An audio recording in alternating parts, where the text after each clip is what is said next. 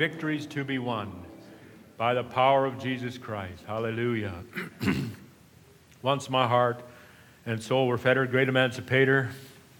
Greet you all in the name of the Lord Jesus Christ. We are happy to be here.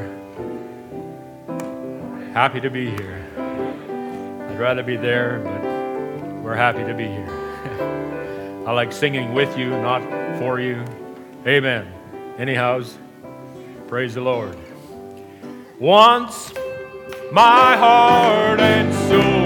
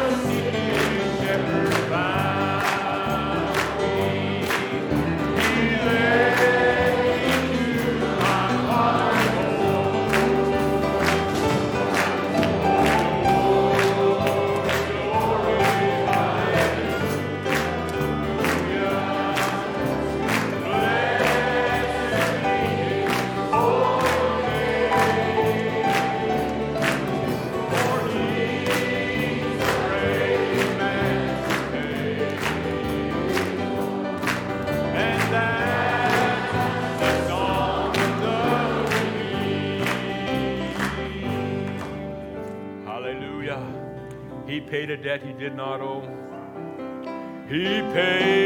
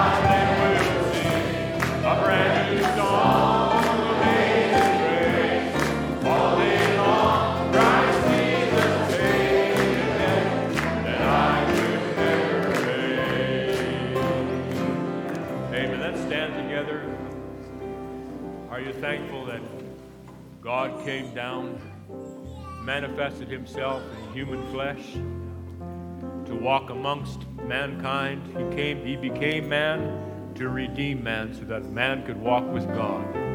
Isn't that wonderful? That is glorious. That is the truth. He bought us by his blood. Amen. Praise God. He paid a debt that he didn't owe. That's so wonderful. Let's sing that first verse once more as we prepare to go to prayer. He paid a debt he did not owe.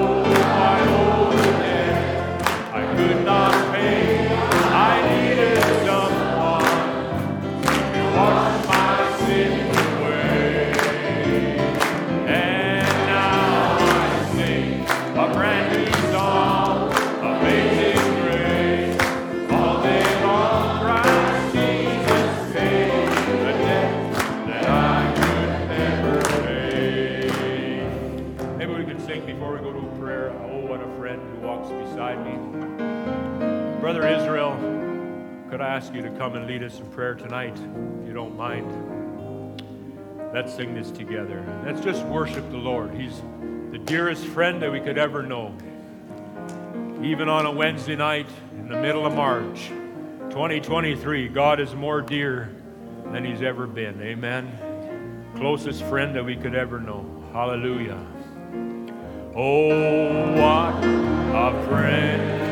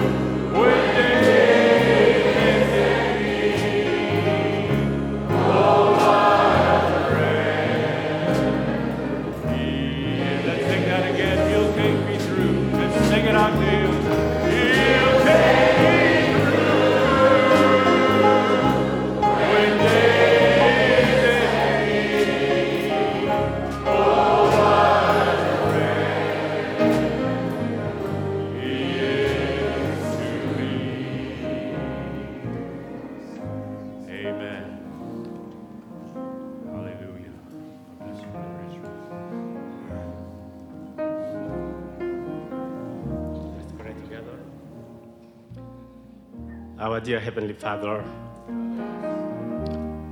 indeed it's a privilege to call you Abba, Father, as we heard last time. That's who you are to us, and we are your children. As the prophet says, regardless how impure we are, how low we are, you are God, you cannot change. Your election, your choice is above our mistakes, our shortcomings. So we come to you as your children with everything we have and we are. First, asking for your grace and your mercy upon each and every one of us. And you know the needs we have. You see every person, the youngest to the oldest, unspoken needs. You are the one who is Hebrew 4:12, who can follow closer even our intents in our heart. Come, Father, and peace between every soul and spirit, and provide for the needs of your people. As Father, we are looking for what you have in storage for us today. Anoint your servant to speak on your thought to us. Come and meet every expectation we have. Forgive our mistakes once again. Heal our disease. Restore our broken hearts. Those who are backsliding, Father, return back to you. May you receive glory out of this gathering tonight as you are looking unto you, the giver of every perfect gift. In the name of Jesus Christ, we pray. Amen. Amen. Bless you. Have your seats this evening. I just want to welcome you once again and those that have joined with us online on the internet. I just pray that God will richly bless you. Amen. We have victory in Jesus. Hallelujah. I was listening on the way to church, possessing all things. Well, you can't get excited when you hear Brother Branham preach that message. There's definitely something wrong. But my, he says, I'm an heir to all things. I'm an heir to joy. I'm an heir to peace. I'm an heir to victory. Things seen, things unseen, possessor of all things. Excuse me, but praise God. We have victory in Jesus Christ. And I want to sing that victory in Jesus. Well, I heard an old, old story how a Savior came from glory, how he gave his life on Calvary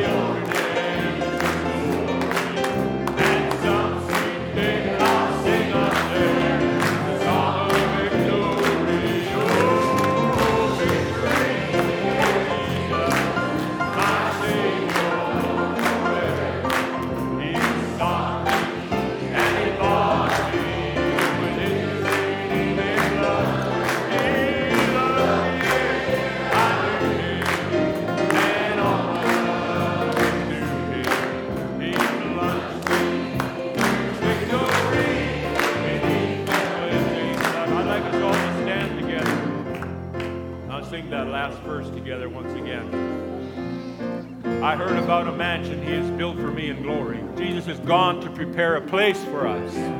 He's already gone there and he's already, well, he's been in process for a couple thousand years, building a home for me and you. Oh, what a place that's going to be. Amen. Hallelujah. Praise God. Let's sing it. Well, I heard about a mansion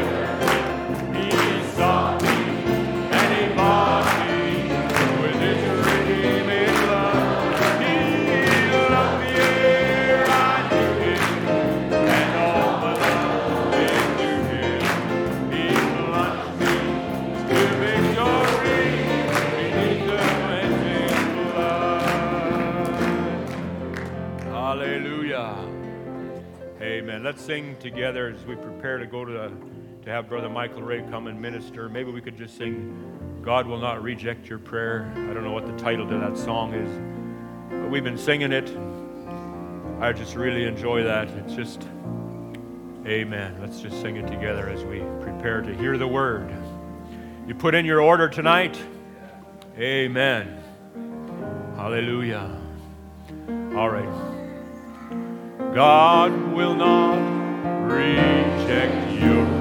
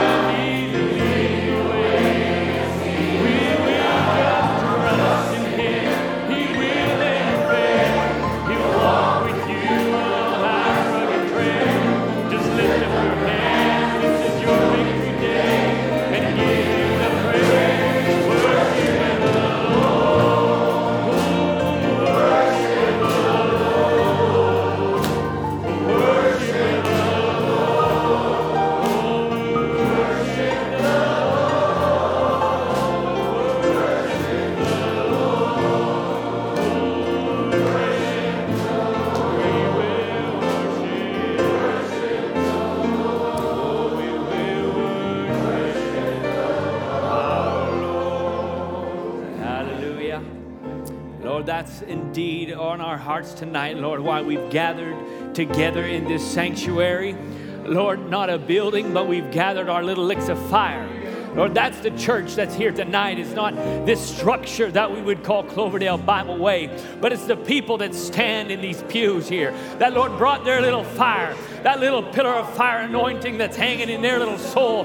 Lord, that you've dropped in and anchored them with. We pray together that we unite, Lord, our praise, we unite in worship, for you are the King of glory tonight. All else, Lord, doesn't matter tonight. Everything that transpired today doesn't matter anymore. But what matters is that we give you the glory. What matters is we worship you. What matters is we lay our life down so completely tonight that you could move on our scene. You could do wonders, Lord, amongst us that we would not even expect at this moment. But if we could just worship you, Lord, in spirit and in truth tonight, Lord, you can do the unexpected. You would do the supernatural in our midst, oh God. God. Let us loose, oh God, in your presence, Lord. Let us forget, Lord, who's beside us tonight. And Lord, just focus on one thing that the mighty one, the mighty conqueror, the master of the wind would come in our midst, we pray. Lord, we come to serve you tonight. We come to hear from you tonight, not just singing songs, but Lord, that an atmosphere would be brought tonight into our midst, Lord, by our praise, we pray. So now, Lord, we give you the words we give you the preeminence, we give you the first place. All other things set aside, that you could speak now to our hearts, we pray. In Jesus Christ's holy name.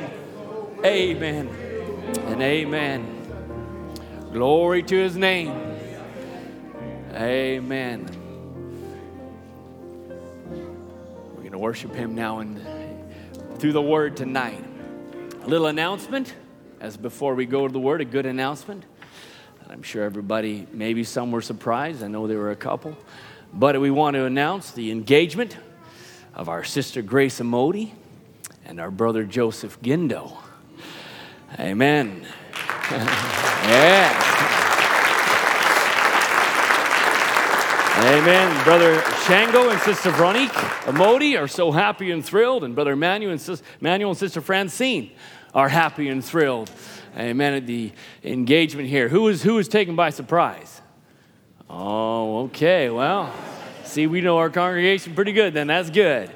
Amen. We're thrilled for that. Brother Joseph, I'm trying to find you. Where are you? There we are. Yes, sir. Uh, I heard you had all the romantic aspects going on there. God bless you. Amen. Well, tonight I have a little subject I'm very nervous about and just trying to see how the Lord would open it up. It's just something that's been on my heart for quite a couple months, just a line that I couldn't shake. Thank you, musicians. That'll be all tonight. And so we're going to read in uh, Deuteronomy 14 2 as a start. I'll just pray the Lord can have his way tonight somehow tonight, if there's a missing gap or something, Lord will fill in the blanks for me. 14.2, scripture maybe you'll know. For thou art an holy people unto the Lord thy God, and the Lord hath chosen thee to be a peculiar people unto himself above all the nations that are upon the earth. Amen. And we'll also flip over to 1 Peter 2.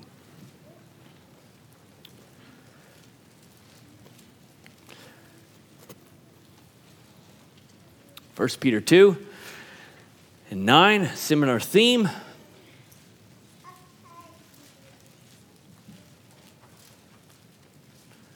But ye are a chosen generation, a royal priesthood, and a holy nation, again a peculiar people that you should show forth the praises of him who hath called you out of darkness into his marvelous light. Amen. Amen. Lord, may you have the preeminence in the service. You have, may have your seats this evening. Just a short reminder the daylight savings is also this weekend, so to be sure you're on time for church. That's just a little reminder for you. The clocks are going to spring forward as we go into spring. I'm going to take a little subject tonight. I've titled it, What's the Difference? And I have just, uh, I pray, like I said, I pray the Lord helps me just come through a, through a certain channel. But peculiar people in the scripture, it denotes that uh, they are, the, actually, the word means it's a unique possession, uh, it's a designation.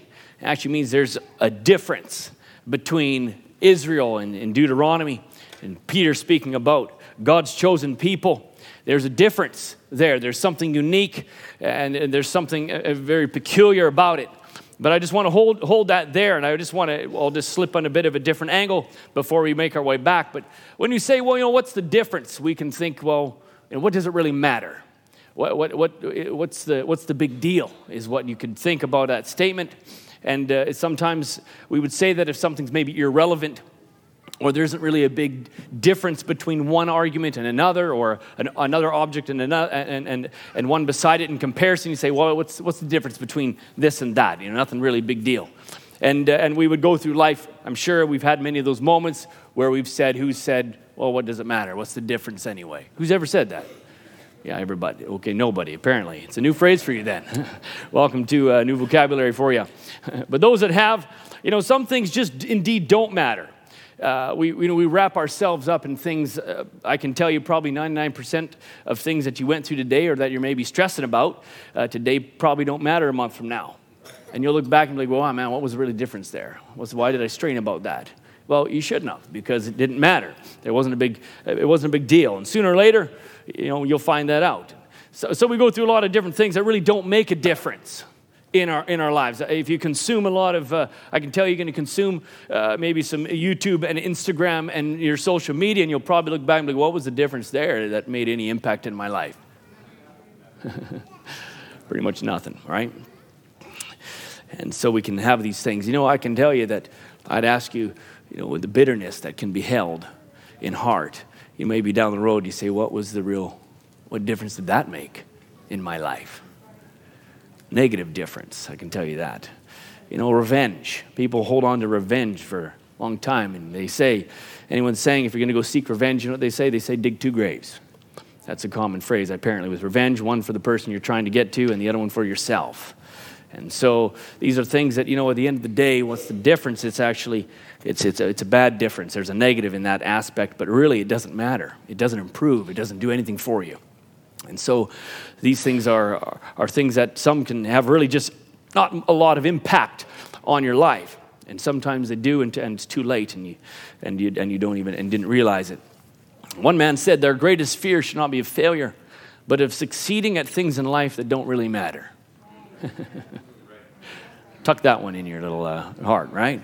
So we, how, how, how, often we can strive at things that actually just don't really matter, and we really don't want to be the one that succeeds at all of those. You know, nothing's worse than having given your all to something, and in the end, it's like, yeah, what was the difference in that? We don't want to do that. We don't want our road to come to that. But sometimes finding the difference can be hard. It's hard to sometimes find the difference. You know, you can put up my first slide. Uh, I'm sure we've all had these these uh, types of uh,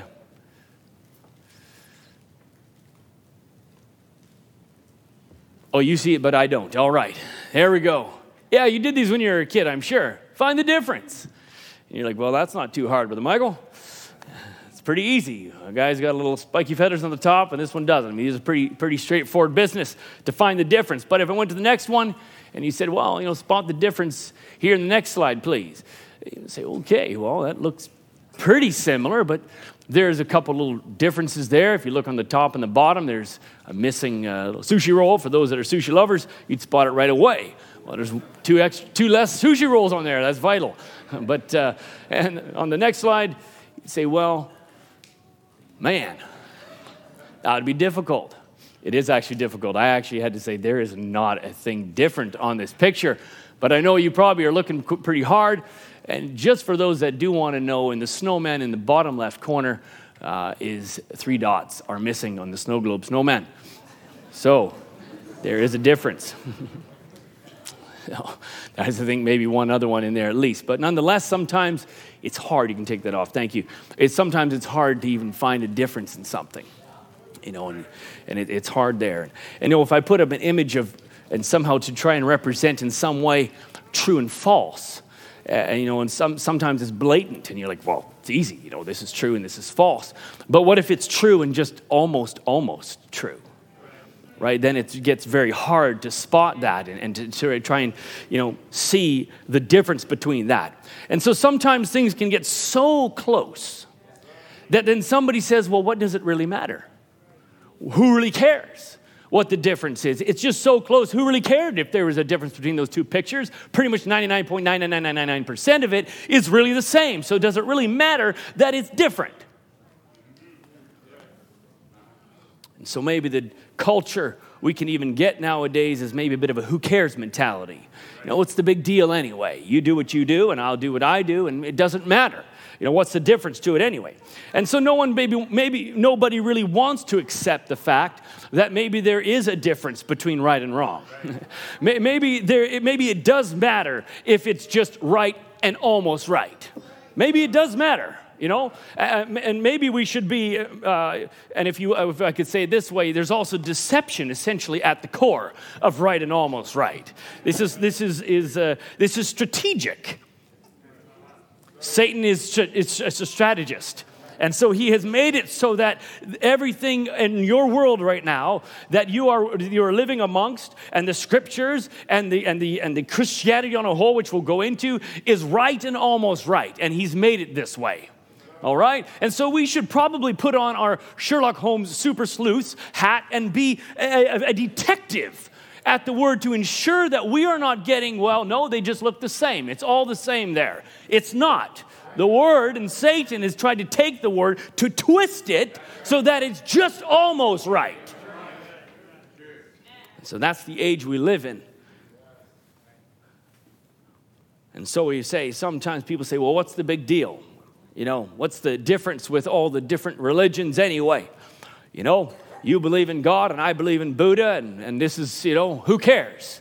What, what does it really matter? Or maybe I believe in Jesus and you believe in Jesus. You know, what does it matter that it's maybe just I have a little bit of a different belief than you, or, or maybe just slightly different? We believe the Bible together, don't we? So, it, you know, it, there's not, what's the difference? Right? And maybe somebody says they believe the Bible and they think they do, but maybe they don't even, they don't even know what they're believing. Right? And so I'm just going to maybe go through some things that are, that are not necessarily impacting. Uh, I, I, know we're in a, in a sanctuary of message believers, and, and, some of these things we know. This is, you know, what we'd say maybe, uh, I, I, don't want to use the term old hat because that's not what I would want to say, but I don't even want to say common, but it's things that we've, we've read and we've, we've and, and the Lord has revealed to us through a message. But I just, so just, just go along with me a little bit in the, in the thought tonight and, uh, and maybe something will just uh, kind of hold in your heart. But if, if we look at the, uh, I'd, I'd say, you know, what's the difference? Would maybe be at the center of Satan's vocabulary as he would begin his perversion of the Word of God. Because that's what he was trying i think he'd be trying to get people to to really just kind of put it to the side and not really care. And every time he anointed a person to present or make a change in the scripture or, or in what the church were doing as we would go back into the early christian church and satan would start to now to pervert it and to and to bring in his his own doctrines and his own ideas. And and, and maybe someone would be like well you know what's the big deal What's really the difference, you know, if we're needing to bring in a little more proper order and structure into the church? You know, what's the really, what's the difference anyway? We, we need to control things. Or what's the big deal if we start baptizing a little different? We'll just change it here a little bit. Or, you know, what's, who cares? And so we'd all start, we'd all know if we go back to that time at the beginning, there was a span of time leading up that the church went forward. But at about 3, at 325, we would know AD, the, the first, uh, you know, the Nicaea Council, and we would see where the Catholic Church would be, would be born. And it brought a certain different order and a certain governance to the church. And Brother Branham says, What are these Nicolaitans? The word comes from two Greek words, Nikeo, which means conquer, and Laos, which means the laity, so which means to conquer the church or conquer the laity. And I would, if this is all Greek to you, I'd say you go home and you deep dive into your church age book. All right? And if it isn't new to you and it's not Greek, deep dive into your church age book. it is an incredible incredible uh, book that Brother Branham uh, put together. I, I, mean, it is so, is so full of uh, just uh, opens the scripture in, in, in ways. And so, if you've never read the church age book, you must read the church age book. I'd say throw every other fiction book aside until you have read the church age book, there shouldn't be another page of another literature piece or literary work go between your eyeballs and your brain until you've read the church age book. All right, Brother Branham says, in plain fact, somebody was doing something that in the early church was conquering the laity. If the laity was being, were being conquered, then it must have been some authority there doing that. What was it? What was it that God hated that was happening in the church? What was going on then and is now going on today is exactly what the word Nicolaitan means. The people were being subjected somehow in a way that was absolutely contrary to the word of God. So I can tell you there was a difference there, but it was moving in such a way that people weren't maybe catching that there was a difference. And so it started to bring in the Apostles' Creed and, and certain doctrines of apostolic succession that bishops and popes, you know, would, were all connected back to the apostles. And then they, they brought in, course, pagan worship and amalgamated it, and saints were now being worshiped. Dead saints were being worshiped. The communion of saints, as it says in the, uh, uh, uh, uh the Apostles' Creed, brought in really an idol worship of the Trinity, which is essentially, my goodness, we'll, well, go into this uh, just a little bit. God essentially is three persons, you know, one God, three persons. Not sure how that works, but that started to, to infiltrate the church. All right, and the Trinity origin is where this became. This started here at the 325 AD, and, and you say, well, what's the big deal? It, you know, how do we? You know, it's it's it's God, three gods, how we worship. Well, they were. They, it was Satan coming in, trying to pervert the word and pervert who they were worshiping. All right, and it, Trinity is found nowhere in Scripture. Again, you, this is things that many of you will probably and surely know. But we have younger ones in our congregation. We have children. We don't really speak maybe some of these things all the time. And so we're just going to go a little bit into it. And so the Scripture, again, is not, it's, it's never in Scripture but it, is, it was debated at 25 AD. So here they were debating something of how to, you know, bring this concept of, of, of who God is and, and, you know, one, three, and how is he father and son. And they're debating this and come up, bring out a, even a word that's not even in scripture. And now it is believed by almost all Protestant and Catholic denominations. Scripture says, Brother Branham says actually, three unclean spirits like frogs. He says, went out of the mouth of someone. He goes, now notice quickly, are you ready? A trinity of spirits. Revelation 16, 16 to 17 says, and the sixth angel poured out his vial upon the river Euphrates, and the water there was dried up, and the way of the kings of the east might be prepared.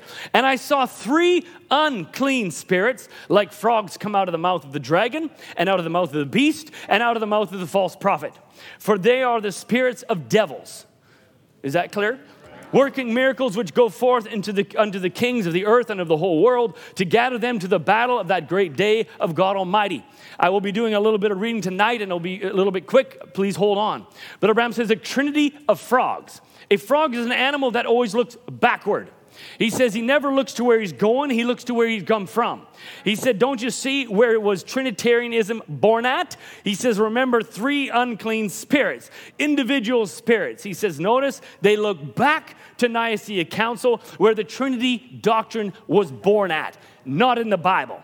He says there's no such thing. They look back to the council. He says, notice now, it's a trinity of frogs. He, and he goes, it's a, where'd it come from? A trinity the dragon, the beast, and the false prophet. Okay, this is this is your prophet speaking. He goes, and where did they come out of? He goes, notice it was wasn't manifested until between the sixth and seventh vial, just before the seals opened. He says, I feel that spirit resenting that. You can imagine when he was speaking that just the devil and all of hell was resenting what was going forth. My goodness, he says, notice the dragon. How many knows the dragon? It was Rome. The dragon stood before the woman to devour her child as it was. And he said, that's right. What was the beast? It's a power. And the false prophet, a false anointed one. He said, the false prophet, the first pope, from there, the whore, the mother of harlots, the whole thing. A false trinity was rising, not in the early days, wouldn't be manifest in the early days, but he said it's when the seven seals would come and open those mysteries to reveal them. That's when the fraud the three unclean spirits, would come out and manifest themselves. So, only at the revealing of this word, at the opening of the word, would that be revealed of what that was, is what he is saying. A Trinity doctrine against the truth, he says. See?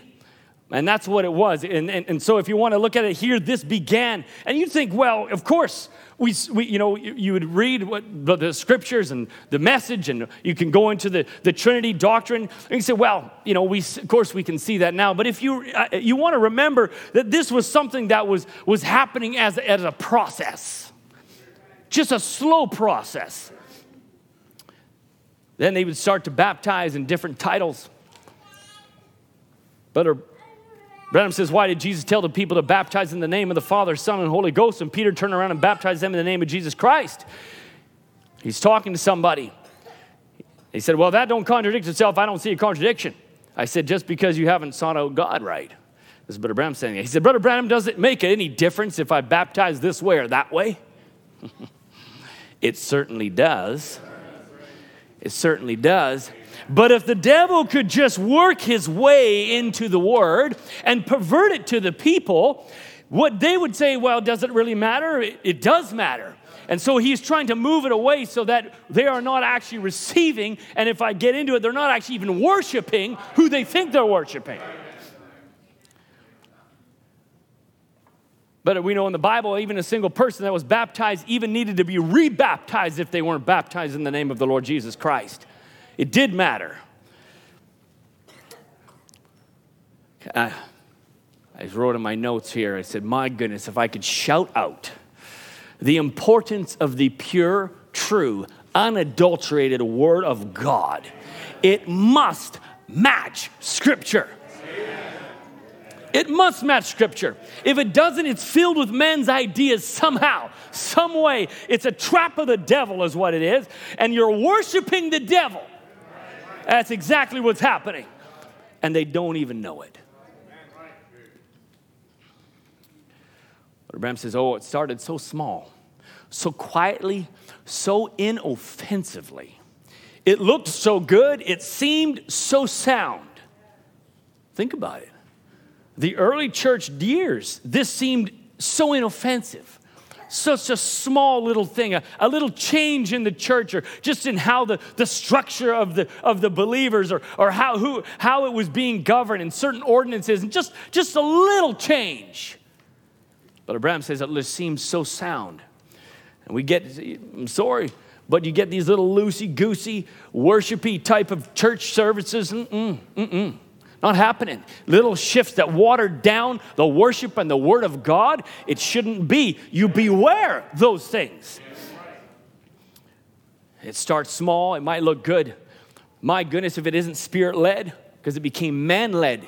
That's what happened. It became man instructed, how man wanted to do it. Well, we should do this instead of being spirit led. And if it isn't spirit led, it's dead. Period. I'd rather be old fashioned and alive than spirit uh, and, and, and just man thought. Brother Branham said, then it caught hold like a python and started to squeeze out the very breath and killed all spirituality there was in the church. Oh, he said, the false vine is subtle.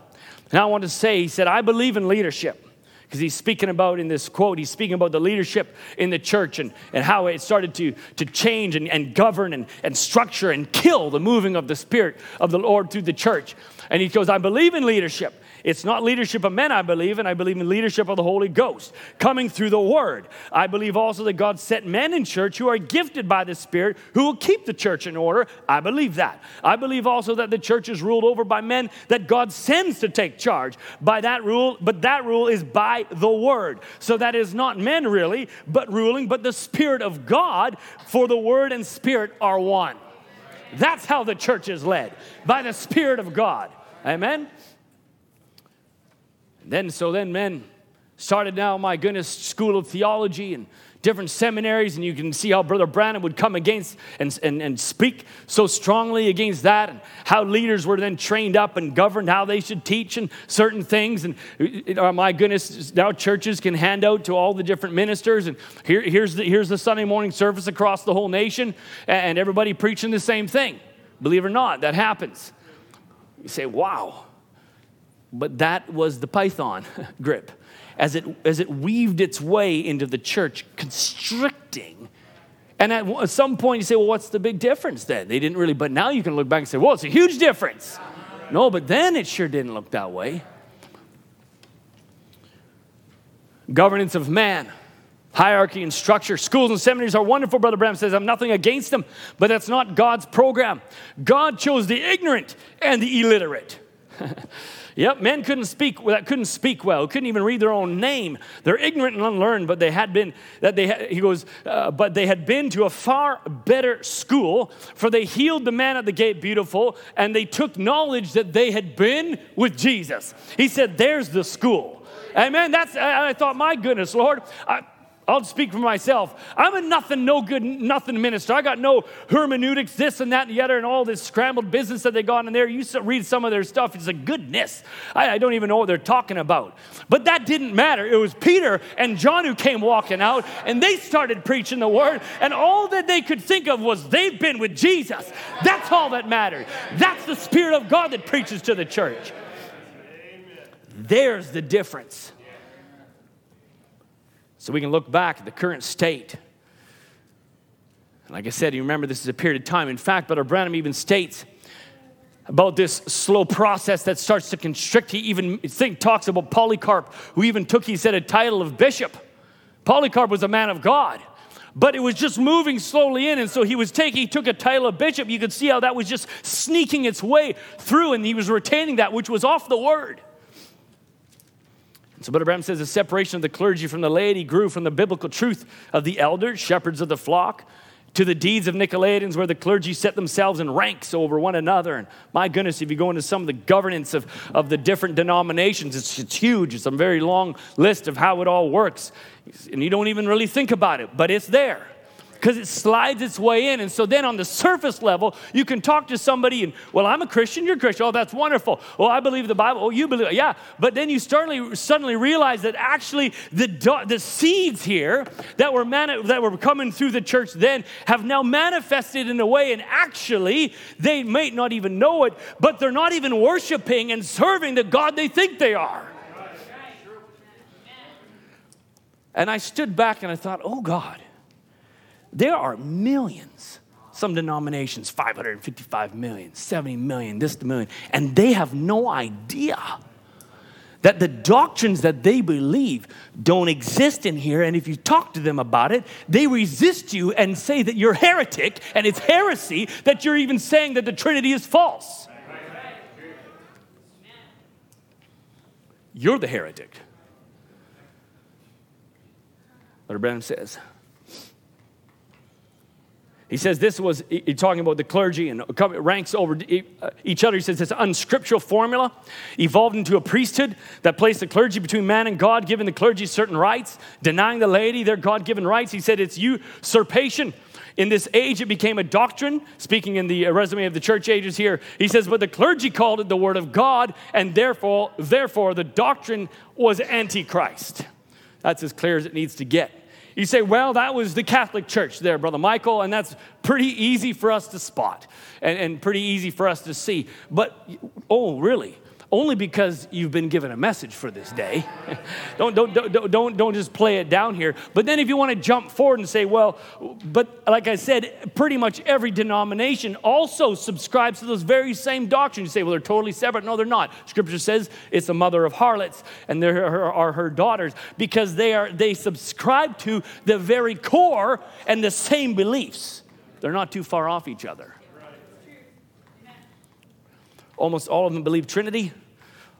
All and most have some large governing structures and controls, and some pull away. If even Brother Branham talks about Luther, still has, and the Lutherans, so they, he said they came out, they pulled away, but re- regressed back, and still the Lutherans have pretty much the most Catholic roots out of all the denominations. And so we can see how each one, but as, better, as you would see through the message, Brother Branham talks about all the so many different denominational uh, movements and the Pentecost and how Pentecost went so far, but they stopped. They got stuck at speaking in tongues as the evidence of the Holy Spirit. And as Brother Branham says in one spot, they couldn't put a comma, they had to put a period. So your message says. Brother Branham says they say, well, now the church has come to a point where they never mind what God's word says. You can't understand it. We have to interpret it for you. And furthermore, the Bible is not finished, so it has to change with the times. And we'll tell you what the changes are, how contrary this is to the Word of God, that emphatically states, let God be true and every man a liar, wherever there is a conflict with the truth. That's Brother Branham in the Ephesian church age. Change with the times. I was reading an article today, and I was just in studying and I came across an article about it just through the course of, uh, uh, of some searching. And, and, he started to speak about his desire and you know, the, the, the, the focus of, uh, of the ministry across America you know, is, is more focused on living right than he says, than souls being saved. It's like, oh, well, that's a good, good thought for him. And he says there, a burden for souls is an uncommon phrase to hear and less so in anticipate in application. I thought, wow, he's got, you know, that's, that's a good thing. We do. That's a burden for lost souls is, is, is, so, is so critical.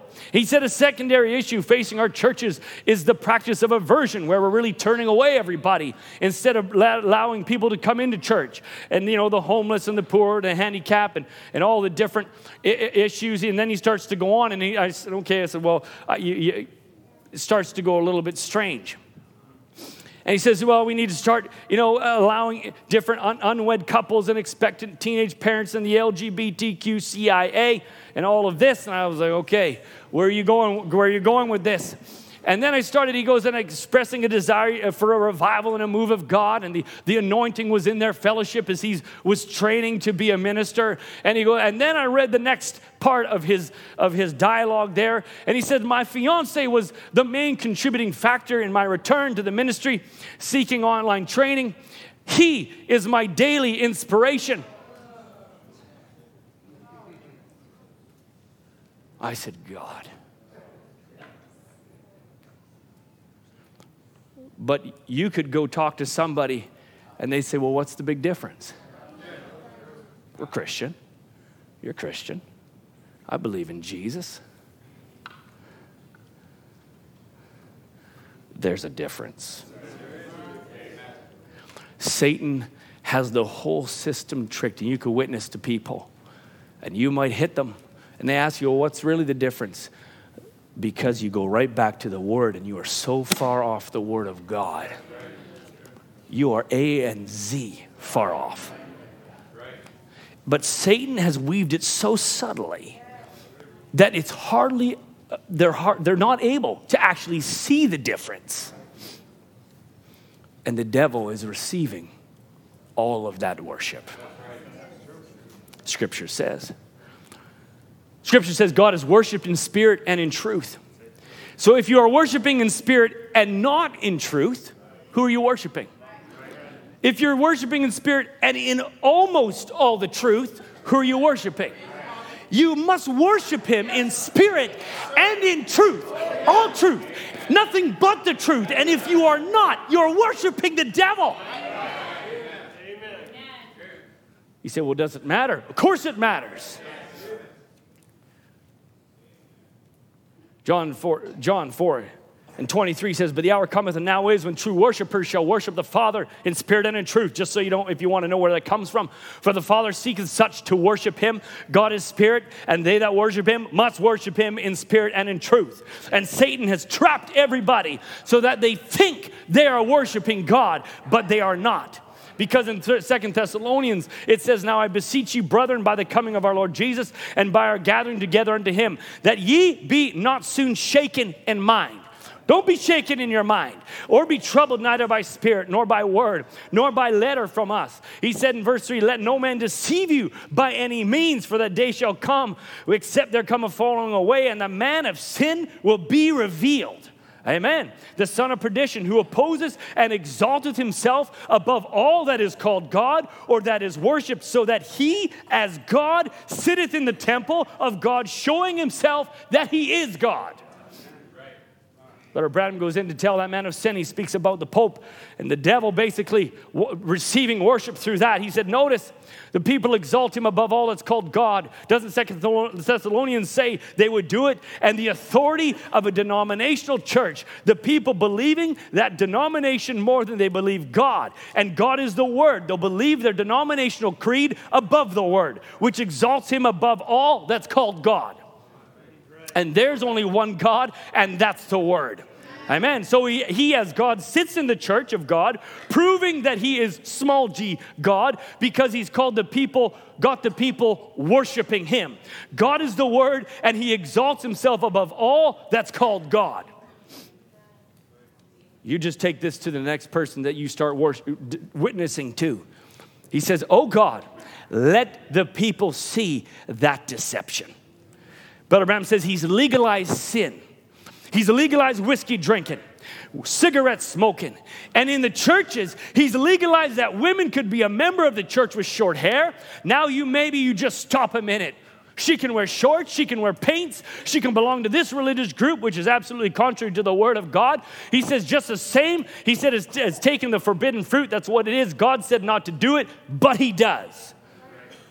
That's who they're worshiping. The same one that he said legalizes drinking and drugging and all that kind of thing. The same one they're letting in the women coming into church, the morality in the church, the men, good grief, the preachers are up there, tattoos all over their arms in their little, you know, punk rocky kind of garb. And that's what they call God. And that's what they worship. I say it's Ichabod.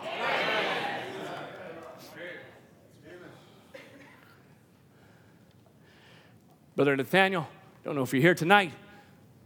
I was studying what this, believe it was yesterday, and he sent me a clip. And he said, Can you, he goes, I just did so, was looking and he show, showed me a YouTube video of the chat GPT. And a gentleman who knows what that is, or do I need to explain it? Oh, just way high, because do I, okay, I'll explain it. Chat GPT, students plug your ears but you can pretty much put what ask it to, to write or, or you know in this case preach a sermon based off of a scripture and it's going to spit out some ai generated you know sermon. Or if an essay. You need an essay on such and such? Well it does a pretty good job. So anyways but here it spits out, brother, brother Nathan, and we threw out a couple scriptures at it, and you're like, hmm, Interesting.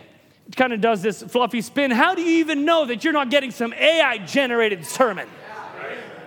You wouldn't even know the difference unless you go back to the word and say, no, that doesn't line up with this. But they've swallowed something else already. They've swallowed so much, I don't think they could even see a difference. That's a sad state. And so here we are. There's not a lot of lot of difference between us. And so that's how it can then just easily spin into, well, why don't we just all be like one? Why don't we just all be together? Because, you know, there's little differences here between us. And so the Balaam spirit, that's when that starts to weave its way through. Because it says, hey, hey, we're just all the same. Really, aren't we? Mm-mm. It's a Balaam spirit. But Branham says Jehovah's wife, when he brought her up out of Egypt and sanctified her, started her on the road, what did she do? She done the same thing. Jehovah taken his wife over the promised land on the road up there. She heard a false prophet by the name of Balaam. And what did she do? Why, there's no difference in us. Let's just all unite together and be one family. That's what the bride, he said, has done in the world, united with the world, with her creeds and things, and denied the word of God. He says this evil age is of darkness, yet belongs to the church, small c. They're God. They love him for it. They, that's the way he lets the, the way he lets them do, and they have no condemnation. Nothing bothers them as long as they belong to church. Oh, he said Balaam taught the church the same thing. Let's unite. We're the same. He said it was the last trick. God never forgave them for believing such a lie. He said, when Balaam added the word that we're all the same, they, God never forgive Israel for that. We're not the same.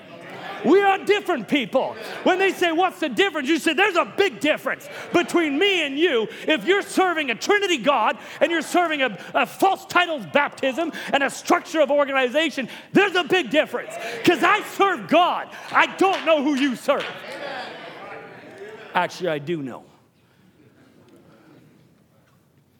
There's a difference, young people, churches, young people, old people, everybody. There's a big difference because God is a separator, actually. God's a separator. I know that don't really go good with the world these days. To separate and be, and be you know, we've got to be inclusive. I'm sorry, but that's not God's word. God's word's a divider. It's sharper than a two edged sword. It divides between soul and spirit. The word does that. If that's God's word, He's going to divide what is wrong and what is right, what is truth and what is almost all truth. He'll divide it. He said, Abraham, come out, leave everything, separate yourself. He said, You're different from Lot. You're different from those that are just kind of loosey goosey on the fence, or, or maybe believe a little bit of this and a little bit of that, or you maybe believe some of the word and not all the word, or they're halfway in the church and halfway out. Separate from that spirit. I can tell you, hey, Abraham went and rescued Lot when Lot was in need. Lot, I don't think Abraham didn't stop. I'm pretty sure there probably would have been some communication because he found out that Lot was, was afar. But Abraham st- walked a standard. He separated his household. He would not join himself in and be, it's okay, Lot, you know, we'll just walk together. They weren't agreed. So they had to separate. Abraham stood on the word of God that God had showed him. A- Lot chose to do his thing. And when Lot was in trouble, guess who he came to? Abraham. Abraham, who he called and said, I need some help. And when someone's out there and they, they fall and they trip and they falter, you know who they're going to? Their family member or their friend. They say, I know who can get a hold of God. I know who can get a hold of the horns of the altar. It's that person. I'm going back to them. I need a rescue.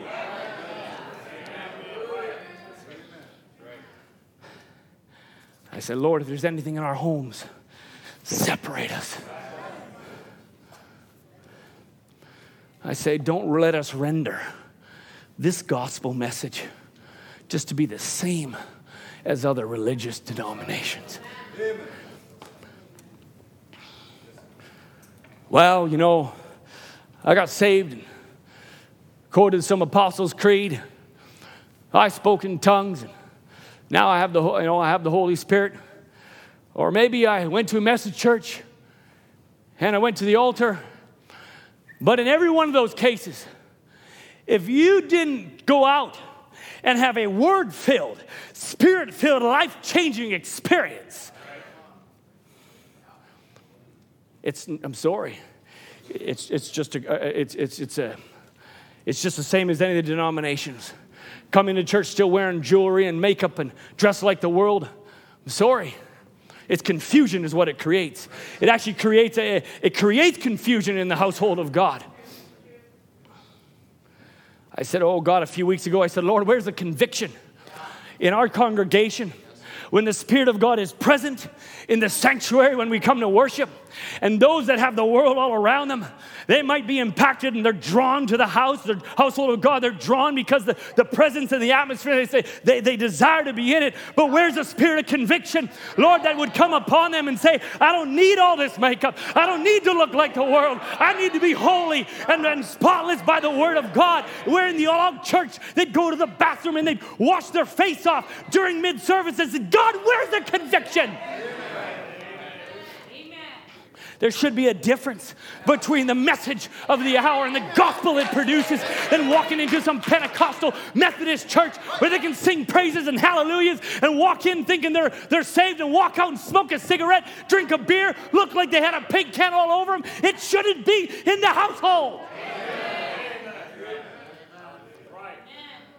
If this gospel can't change it, no gospel can. Let us not go so laissez-faire but let us get convicted. There's a difference. Anytime there came a question, Anytime there was a need for some clarity, God would step on the scene. He says, I need to bring a, a, you know some, some clarity whether on, on my word and so he'd bring in a difference maker he'd bring he said no no this matters and so he'd send a word through a prophet to bring correction to the time amen He's all, God is obligated to do that. He, he's going he's to bring a word to bring things back into order. So he said, God, in a couple different situations, he, he, he place, he, he says, I'm gonna, I'm gonna come to a place to, to put my approval on one side. I'm gonna put my weight on one side and say, no, no, this is the right way. This is the right way. I can think of Elijah on Mount Carmel when they were all serving Baal and serving different idols, and the people were between two opinions, as the scripture says. Elijah said, Why halt ye between two opinions? God then sent a prophet to the age to say, Oh, I'm going to bring clarity to this time. I'm going to prove to you what is right and what is wrong, and had a showdown because God says, I'm going to be the difference maker in this moment. Moses' time at the token hour, he brought a message through Moses to separate. And he brought a word down and he says, Put the blood on the doorpost. It's token hour. And you can imagine if someone was, the token message was going forth, saying, Get the blood on the doorpost, get uh, an unblemished lamb.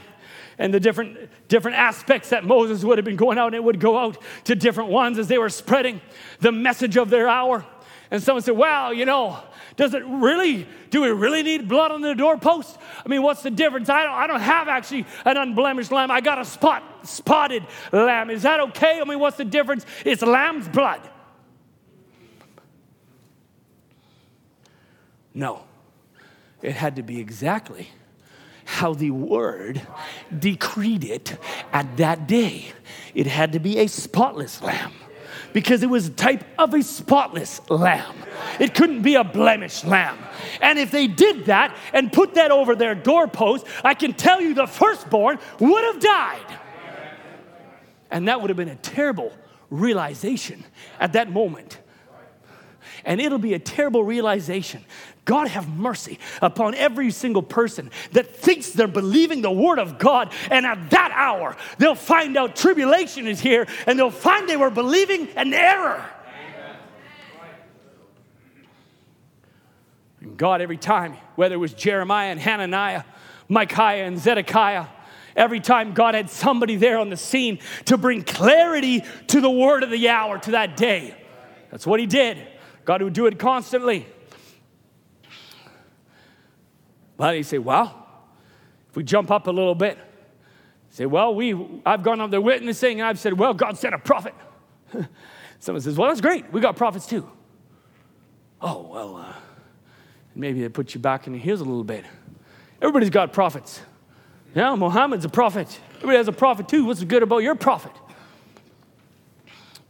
I'll just say it in one short word vindication.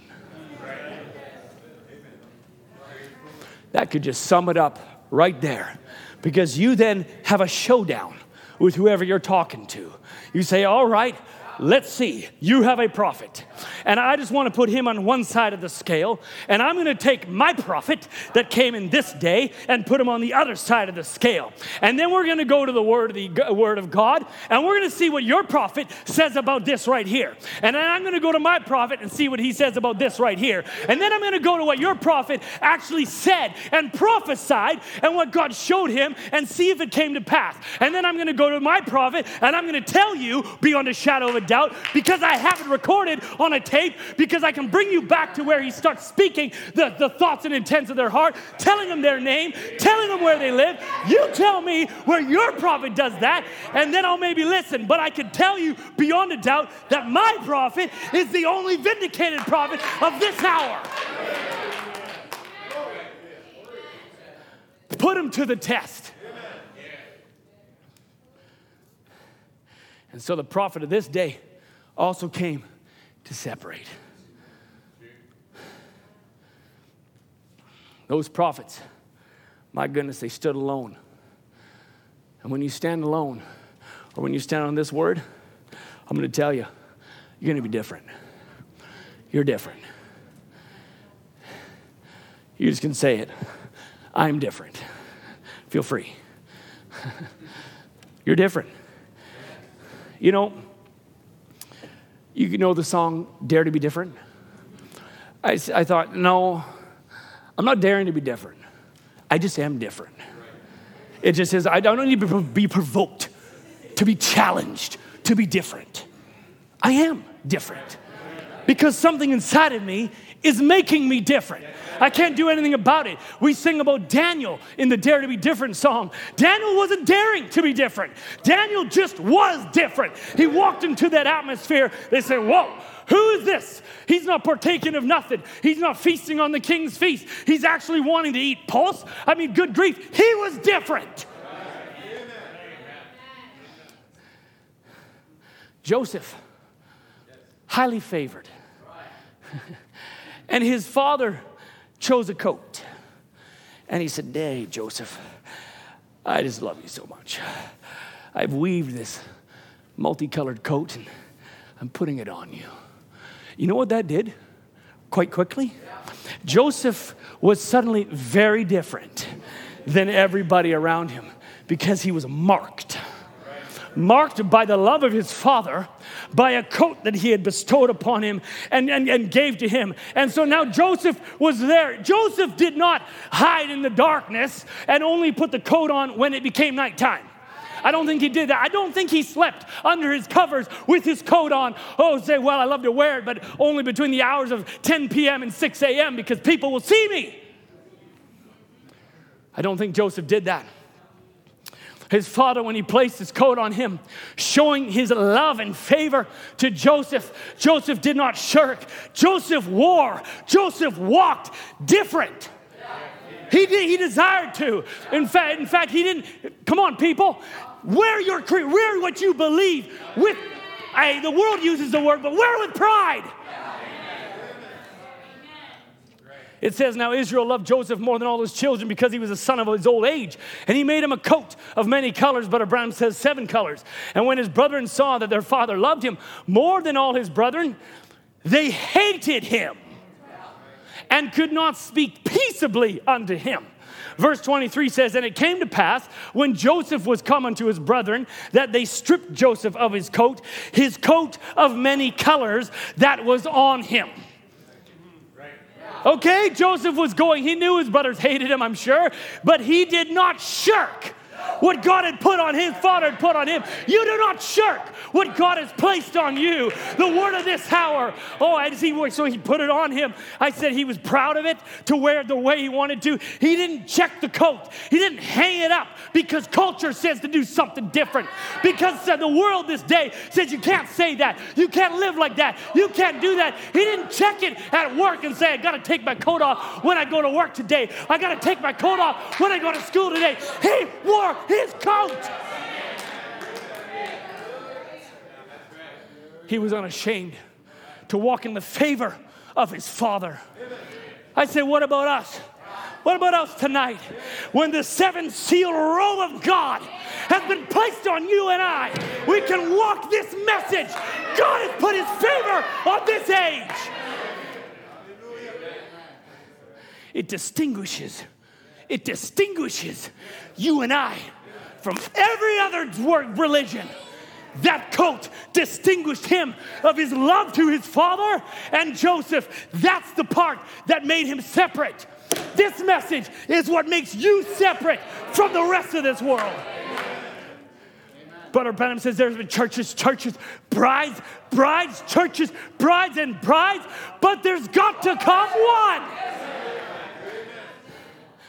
that will be adorned with the message of an hour. Amen. This hour is going to robe you to say, I've put favor. This is my bride. Amen. Hallelujah. Adorn yourself with the word. It's been specially, specifically, sacrificially given to you. Jacob said, Weave this coat. I need this color and this color. this color and this color. I said, Oh, we don't have that color. Find it. That's my desire from our Joseph. Find the dye. Oh, we got to go far into some other region to go, go find the right dye. So I do whatever you got to do. I can do whatever you got to do. This is exactly how I want this coat ordained. Jacob wasn't just like, Will, bring me something. Fish up something out of your mind and make me a coat. No, he made sure it was exactly what was in his mind. God handcrafted the message of this day. He weaved and he carved and he chipped a prophet out of humanity to deliver it the way it was delivered.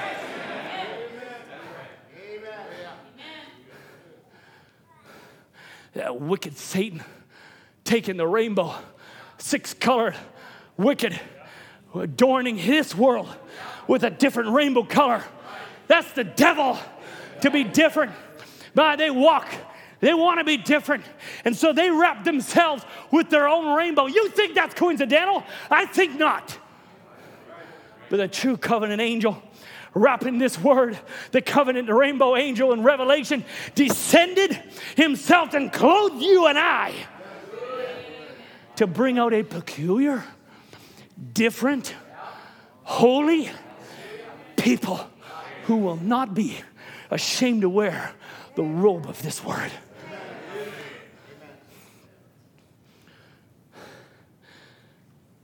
As we come to a close,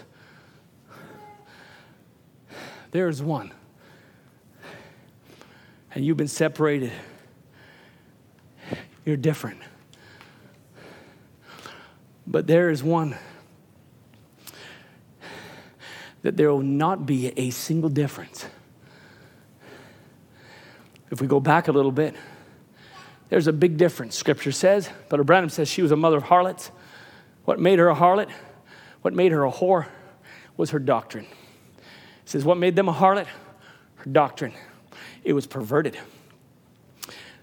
The difference between a harlot and a wife is a wife stays pure to her husband. And she ensures she's not out behind his back doing this thing and that thing. She's concerned about her husband's desires. She's, she, she takes the instruction, the direction of the household. And she never injects for a moment her own thought into her husband's headship. and that was enough for God to consider the harlot church a harlot because they injected their own thoughts into his headship. But a bride, the wife of Jesus Christ, is all the difference from that. Genesis 2 says, And the Lord caused a deep sleep to fall upon Adam, and he slept.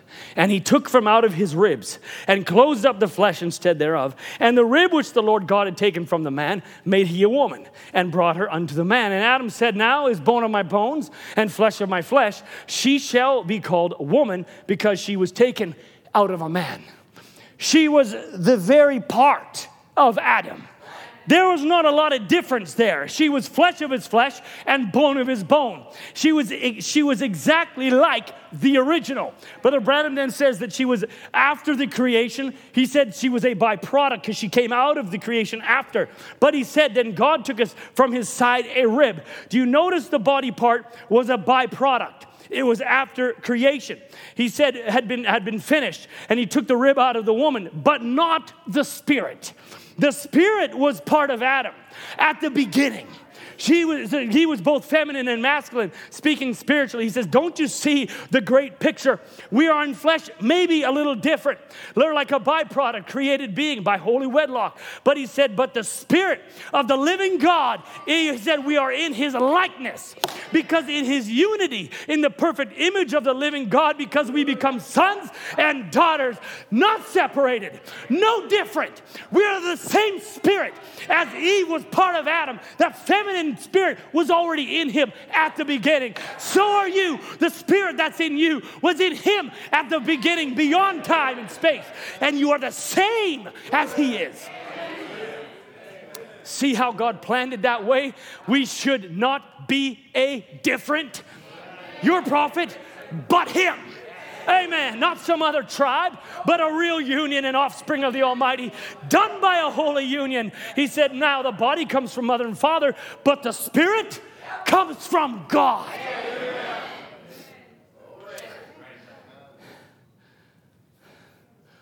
Amen. Musician, why don't you come? As we close, we're not different to Him. We are a separated, peculiar people from the world and from every perversion the devil has placed and perverted the Word of God. But with Him, we are the same.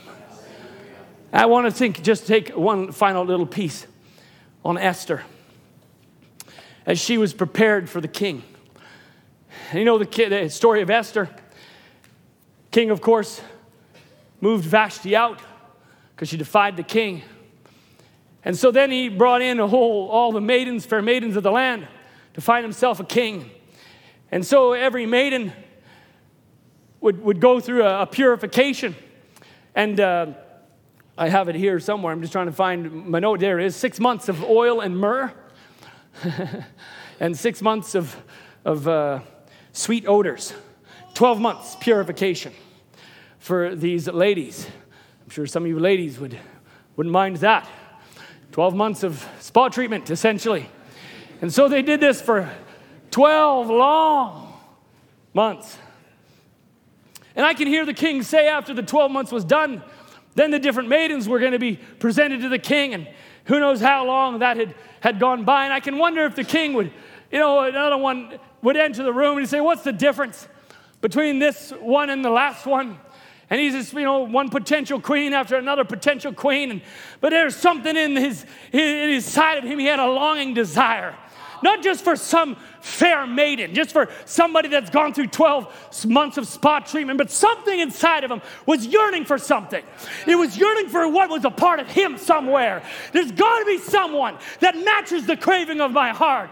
And so, uh, you know, nah, there's, there's no difference between this one and that one. And, and the process would go on, and the scripture says, Thus, every maiden would come unto the king, whoever would, now listen to this, whatever she desired was given to her to go out of her house, uh, out of the house of the women to the king's house. So, whatever that, that maiden desired to take, whether it was jewelry or who knows what it could have been, he, she would take that and maybe it would, you know, the king would, would love her to, to where he would desire to make her queen. And so, the, each woman, each maiden, it's whatever she desired. And she would go in and one after the other after the other. Nah, nah, you know, what, you know, the other one brought in a golden necklace just like that. What's the difference between you and her? And so it just would go on and on. But scripture says, though, but the king would not delight in them. And, and it said in the evening she went, Esther, or sorry, and this maiden, she'd go if, if she wasn't accepted off, she went into some other house to be d- destined there forever, unless the king called for her by the name. So the king had to actually call by name for this other maiden to ever come back. And I can imagine he probably forgot every single name because what's the difference? They're all the same. But at the end, the only the scripture says, and it mentions that Esther, now, when it was the turn of Esther, the daughter of Abihail, the uncle of Mordecai, who had taken her for his daughter, was to come to go to the king, she required nothing but what Hegai, the king's chamberlain, the keeper of the women, appointed. Esther desired nothing, nothing of her own thought, nothing of her own reasoning, nothing of her own thoughts and passions, or what someone else thought she'd say to her. She said, No, no, I don't want nothing. I have just left it all to the chamberlain, to the messenger, to the servant of the king to tell me what I need to find favor. She needed what the messenger spoke to her. He was the one who knew the king's desire. Hegai knew exactly what the Ahasuerus now wanted. Ahasuerus, or uh, Hegai, what do, what, what do you say I need? Well, I'm just going to go into scripture and I'm going to tell you exactly what he desires. And he spoke to me and he told me, Thus saith the king, this is what he desires. Thus saith the Lord, this is how to live. Thus saith the word, do this. Esther said this. Yeah, that's exactly what I'm going to do. That's exactly how I'm going to act. That's exactly how I'm going to walk. I'm going to do exactly as you say, Hegai, because I'm looking for the favor of my king. And so I can see Esther as she's taken into the presence of the king, into this royal house in the 10th month, which is the month of Tebeth, in the seventh year of his reign. In that seventh age, Esther is presented before a king.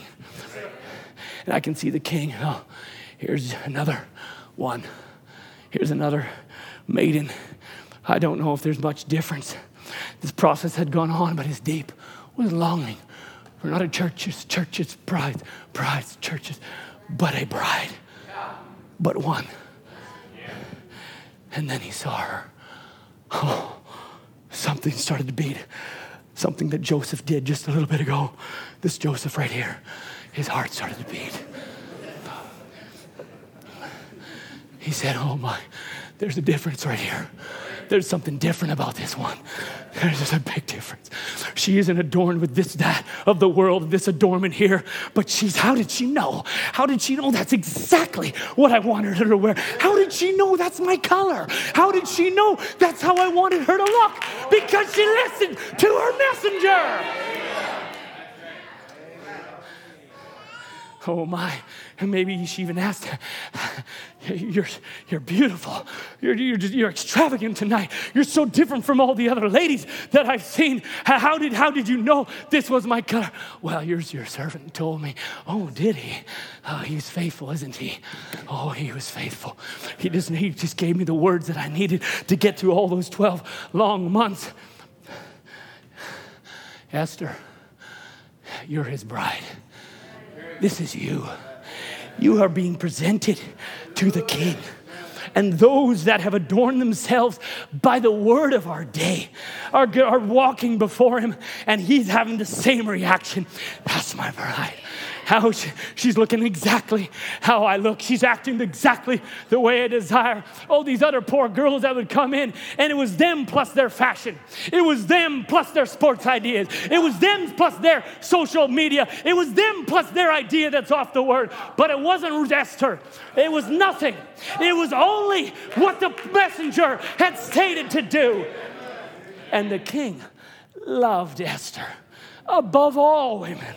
And she obtained grace and favor in his sight more than all, and set a royal crown over her head and made her queen instead of Vashti. That's you. God is making you queen. And God is looking for different tonight. He's not looking for those that would bring and mix their ideas. That's why I say you could just you can stand you can stand. And you can look to each other as you stand. And you can say, I'm different. And I'm wearing it. Go ahead. I'm different. And I'm wearing the robe. I'm wearing the coat. And actually, devil, I'm just going to show you. You see what's here? It's going to be a crown. Because I'm that queen. God's looking for different. Amen. Amen. Father Branham says, and the groom, remember how I said that Queen Vashti, or not Queen Vashti, Ahasuerus, he'd have to call by name. He didn't remember their names. I mean, he never remembered the names. But I can tell you, he never forgot Esther. He never forgot Esther because she was, whether he knew it or not, part of him. Amen? And you are part of him. Because Brother Branham says, if it does something, he said, uh, if it does something different from the groom, it isn't the bride, but she's flesh of his flesh, bone of his bone, power of his power, because it says she is him. And so the king would remember, only remembers the name of the, who is him. That's why you're Mrs. Jesus Christ. He can't forget you because you're part of him. He knows you by name. Amen. There's no difference between bride and groom. Amen, Esther. You are him. Amen. There's no difference. Amen. You're peculiar. You're holy. You're spotless. You're blameless before him. Amen. That's why I want to sing tonight. I want to sing, I am not ashamed of the gospel of Jesus Christ. Amen. Uh, if you don't know the verses, yeah, I'll have to sing them loud. I know Andrew does, so he's going to sing them loud with me. Amen. Help me out. Need the words. There we are. We're an anchor for those who are hurting. We're a harbor for those who are lost. I might have made it said read some strong quotes. That's your prophet speaking. I'm not speaking about nobody specific. I'm just reading the prophet's words. But you're an anchor for those that are hurting. You're a harbor for those that are lost. May we never get to a place where we stand and scorn those that would be in a, in a, in a denomination or in some other place where they're, they're locked. But you're a light to them. You are somebody that is holding the gospel, the true word. And may we have a, an approach that they can reach out and say, You got something and I'm ready to share it with you. What do you need? You're lost. You're serving whether you know it or not the devil. But I've got a word for you that you can serve a living God who you desire to serve. You need to let us be so approachable. A harbor for those that are hurting. Somebody help me now. Ooh. Ooh, that's low. Our, we got to go up. We're an anchor. Andrew. Oh man. For those who are lost. Oh my. Sometimes it's not always easy. Amen. Thank you, Andrew. Right from the beginning, we're going to sing this conviction. We're going to sing this with power. We're going to sing this with who we are. We're an anchor for those Amen. who are hurting. We're a harbor for those who are lost. Yes, and sometimes it's not always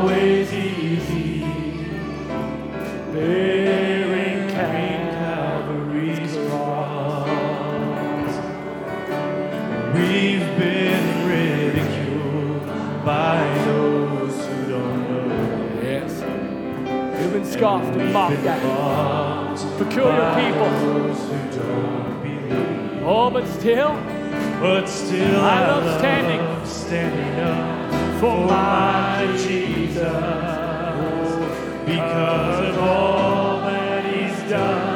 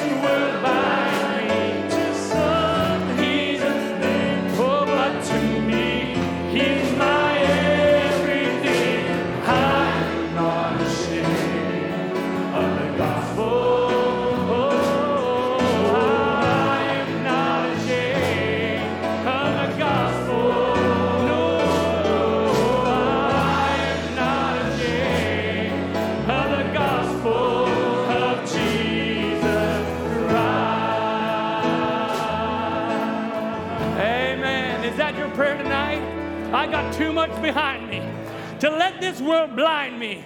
To some, he's a name, but to me, he's my everything. Let's sing that one that little bridge again. I've got too much behind